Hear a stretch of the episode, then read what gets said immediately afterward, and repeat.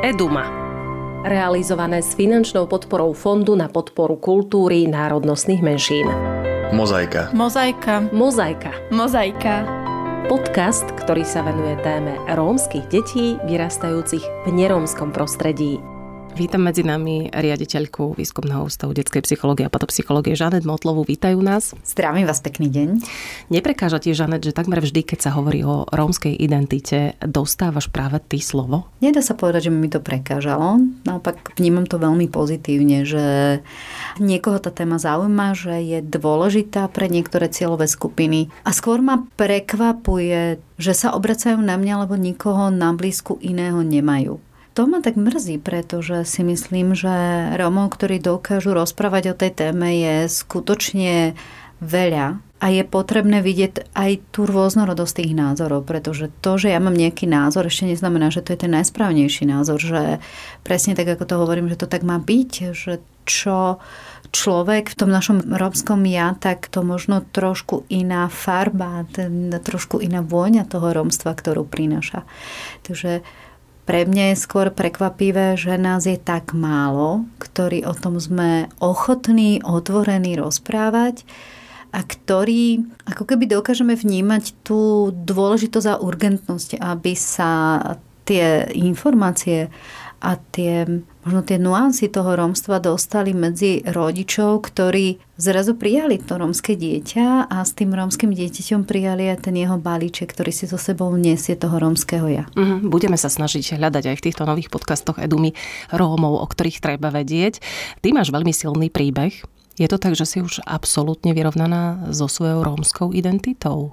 Ako s rómskou identitou som určite vyrovnaná. Mm. To, čo ma ešte stále dokáže zasiahnuť, je intolerancia, ktorá v tej našej spoločnosti je. A práve pár dní dozadu som riešila takú skúsenosťou lekára, a musím povedať, že dva dní ma to držalo, kým som spracovala ten nepríjemný zážitok, ktorý súvisel s tým, že metodovku k nema vidím ma niekde priradil. Uh-huh. Teba a osobne sa dotýkalo. Mňa teda. osobne a, a Bratislava ešte. Uh-huh. Takže Nedá sa povedať, že som vyrovnaná s tým balíkom, ktorý to romské ja prináša, ktoré je skôr postavené na tom balíčku sociálneho znevýhodnenia, než na balíčku kultúry a identity. Mm-hmm. Teraz je to tak, že mnohé rodiny si osvojujú dieťa rómske alebo polorómske, stretávajú sa potom samozrejme s mnohými otázkami. Ty máš takisto osvojenú Dominiku, a musím povedať, že máte krásny vzťah, máte aj rovnaký pôvod. Mali ste vždy k sebe tak veľmi blízko, alebo boli aj chvíle, keď to bolo ťažšie, keď ste si boli, dajme tomu, vzdialenejšie? Ja si myslím, že čím je domča staršia, tak tým ten vzťah je silnejší a hlbší. Že ako keby viacej vníma zrazu to, že aj ona je matka. Že práve s tým, že sa stala matkou, a, a veľa vecí sme opätovne museli otvárať, či to zvládne ako mama, koľko toho rómskeho ja chce odovzdať tomu dieťatku. A keď ju aj teraz vidím v tej roli mamy, tak je to iná dimenzia toho vzťahu, niečo, čo som predtým vôbec nevnímala. Takže nedá sa povedať, že sme si bližšie, Myslím, že ten vzťah je iný a je iný práve tým, že zrazu sme v oboch rolách rovnakých matky. Mm-hmm. A bolo to vždy tak, že ste si boli blízke? Alebo ste boli aj tak e, naozaj vzdialené v niektorých veciach, v niektorých názoroch, dajme tomu? No, určite záleží, že či sa pýtaš je alebo mňa, uh-huh. pretože s odstupom času vnímam, že mala veľakrát také otázky, či ju naozaj mám rada, a že či je pre mňa rovnako dôležitá ako prvé dieťa, či teda syn Marek. A pozorovala ma, že či sa inak správam k Marekovi a či sa inak správam k nej. Takže Myslím si, že ona viac bola v tej role pozorovateľky toho, že, že či ten môj vzťah k jednému dieťaťu je ten istý ako k druhému. A ja som bola viac v tej, tej role príjimateľky jej ako také, že u mňa to bola zvedavosť, čo všetko ešte v nej objavím a u nej to skôr bola tá ostražitosť či náhodou mne nepríde. Ale o toto sa podelila až naozaj, keď bola dospelá. Uh-huh. Že keď bola dieťa, tak to boli také uzamknuté komnaty, že som videla ten neskúmavý pohľad, ale nerozprávala o tom, takže neverbalizovala to, takže sme museli nachádzať také iné spôsoby.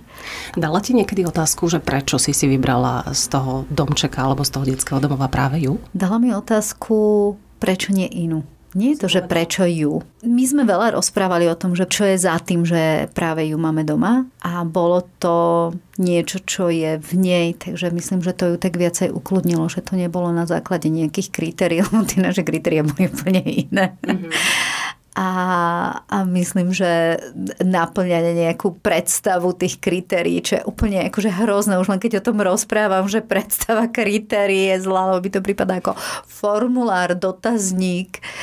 Ono to a, je, keď si žiadaš o dieťa. Je, ale je to smutné. Je. je to hrozne smutné. Takže ja som vlastne rada, že nic z toho, čo sme si predtým zadávali do toho dotazníka, lebo sme museli, tak eh, sme vlastne tá domča nesplňala okrem toho, že bola dievčatko. Takže to bolo to jediné.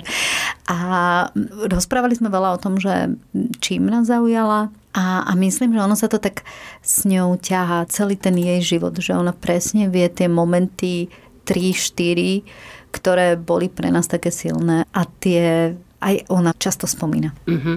Ty, Žanet, pracuješ s rodinami, ktoré si osvojili rómske dieťa napriek tomu, že sú nerómske. Čo ich najviac trápi? Hm, či dokážu byť dobrými rodičmi? Či to dieťa netrpí, keď je u nich, keď je pre niekom, kto to romské a nedokáže rozvíjať? Či mu dokážu dať tak silné zručnosti, ako bojovať s intoleranciou v okolí? Či to oni budú zvládať sami? To sú otázky, ktoré si nekladieme, ak to dieťa sa nám narodí tie otázky si kladieme, ak to dieťa príjmeme za svoje a príjmeme s ním aj tú inakosť, ktorú prináša. A myslím si, že je veľmi dôležité úprimne na tie otázky odpovedať. Že je dôležité ukázať, že neexistuje jednoznačná odpoveď. Neexistuje manuál, ktorý ja si nalistujem a poviem si, že bod 3 alebo krok 4 a, a toto keď budem robiť, tak to je správne tak ako keď sme rodičia, ja to asi viem porovnať tým, že mám dieťa odrodené a mám dieťa adoptované, takže ani pri tom odrodenom som nemala manuál na to, ako byť to dobrou mamou a stále to je pokus omyl. Prijať to, že to je pokus omyl a dovoliť si odpustiť si. Mm-hmm. To je asi niečo, čo sa potrebujú naučiť, že odpustiť si, že nedokážu byť tým najskvelejším rodičom, že nedokážu to romské ja tak rozvinúť. A tá moja otázka je, čo to znamená rozvinúť to romské ja? Ako čo mám robiť? Mám ho so sebou ťahať na všetky romské festivaly? Mám mu púšťať romskú hudbu? Mám mu strčiť e, husle do rúk? Ako, čo to je to romské ja? A ja si myslím, že to romské ja dieťa potrebuje nájsť. A ten rodič to potrebuje prijať. Že to svoje romské ja si tú identitu si to dieťa potrebuje vytvoriť a potrebuje ju nielen prijať, ale aj uveriť. Uh-huh. Prípadne možno odmietnúť, ak bude chcieť. Stáva sa aj také niečo? Keď ju odmieta, znamená, že je tam niečo, kvôli čomu ju odmieta. Uh-huh. Že je mhm. tam nejaká skúsenosť, alebo je tam niečo, že on tomu neverí. Takže ak ju odmieta, tak spýtala by som sa a, a trošku by som sa pavrtala v tom, že že čo je za tým, pretože tam môže byť niečo, čo vôbec nesúvisí s tou rómskou identitou. A keď ju nepríjme, tam nie je dôležité, že aby prijal nejaké také rómske, ale aby si povedal, že toto som ja. A kus toho, čo som ja, tvorí to moje rómske, ktoré mi dali biologickí rodičia a kus toho, čo vo mne je, mi dali tí rodičia, kde teraz žijem a že nedá sa povedať, že jedno bez druhého dokáže fungovať. Že obidve súčasti sú, sú tie moje. To sme hovorili o otázkach, ktoré si dávajú rodičia, ktorí si adoptujú rómske alebo polorómske dieťa, či budú dobrými rodičmi a podobne. Ale potom prichádzajú otázky z okolia. To je uh, otázka pre teba, ako sa vysporiadať s nimi. Uh, príde taká otázka napríklad, že aj je rómske, uh, vieš niečo o jeho rodičoch, mne sa napríklad stalo, lebo ty si ovplyvnila veľmi mňa pri adopcii môjho synčeka vôbec sa na teba nepodobá. Čo odpovedať v takomto prípade? Ako odzbrojiť to okolie, ktoré sa nám dáva do súkromia? Pripraviť sa na tie otázky a vedieť, čo im odpoviem. Ukázať im, že tá otázka nesie v sebe kus nezmyselnosti. Pretože oni sa pýtajú, lebo sú zvedaví. Uh-huh. Tam nemusí byť nič zlého za tým. To je len proste základná ľudská emócia, že mám potrebu dozvedieť sa, čo je za tým. A tá zvedavosť je veľmi silná. Často nás ovláda aj vtedy, keď ju najmenej čakáme. A pripraviť sa na to, že tie otázky prídu a, a premyslieť si, že čo je to, čo chcem odpovedať. Čo je to, čo chcem priznať nielen pred nimi, ale aj pred sebou. Pretože ja keď nedokážem na to odpovedať, tak to znamená, že sú to otázky, ktoré ani asi nekladiem. Ale to dieťa si ich klásť bude. Bude sa pýtať, maminka, prečo sa na teba nepodobám? A keď sa nepodobám na teba, na koho sa podobám? A kto to je? Pretože to dieťa sa potrebuje na niekoho podobať. Potrebuje niekým byť, niekam patriť. To je neskutočne dôležité. Takže keď sa rodičia na toto pripravia a začnú sa na toto dieťatko pozerať, že na koho sa podobá, tak tie črty tam začnú nachádzať. Pretože moja domča teda z mojich genov nemá ani len meké F, ale ktokoľvek, kto sa na ňu pozrie, tak povie, že celá mamina. Áno. A ona vždy si tak povie, no to určite. ale vlastne vidím, že ju to teší že ju to hreje, že to odmietanie návonok a takéto ofrflanie je skôr o tom, že jednoducho je to príde také zvláštne, ako je to možné, ale vlastne, že ju to veľmi teší. A ona je rada, že sa na mne podobá. A podobá sa nie preto, že by sme geneticky mali niečo spoločné, ale podobá sa preto, lebo používa môj jazyk, používa moje gesta, a kopíruje môj úsmev, kopíruje moje správanie, chovanie a to dieťaťu stačí. Ono sa nepotrebuje fyzicky podobať, ono sa potrebuje na niekoho podobať. A my, ak máme v hlave ukotvené, že dieťa sa potrebuje fyzicky na niekoho podobať, tak potom tú odpoveď tomu dieťaťu nedáme a ono bude hľadať, pretože bude mať potrebu na niekoho sa podobať. Dostávame sa k otázke, ktorú určite dostávaš aj ty v rámci svojich workshopov s takýmito rodinami, k otázke dieťaťa o jeho pôvode.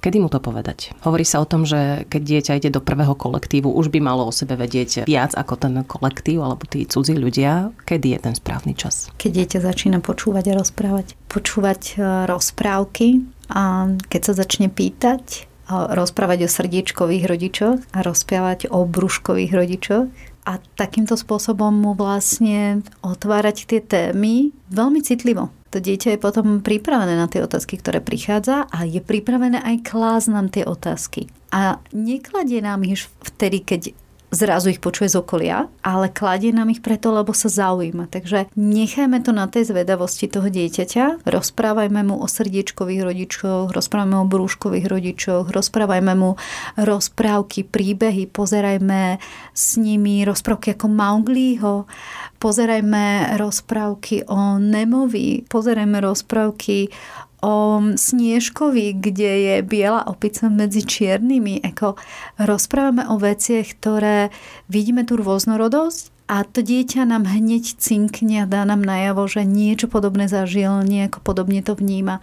A tie rozprávky nám vytvárajú priestor, ako o náročných témach rozprávať oveľa ľahšie tie rozprávky nám urobia ten prvý dôležitý krok k tomu, čo naozaj potrebujeme.